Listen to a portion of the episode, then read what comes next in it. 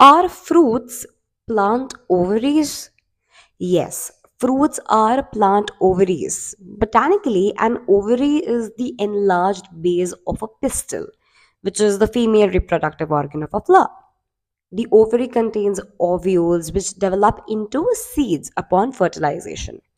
The ovary itself will mature into a fruit, either dry or fleshy, enclosing the seeds. And this answers your question.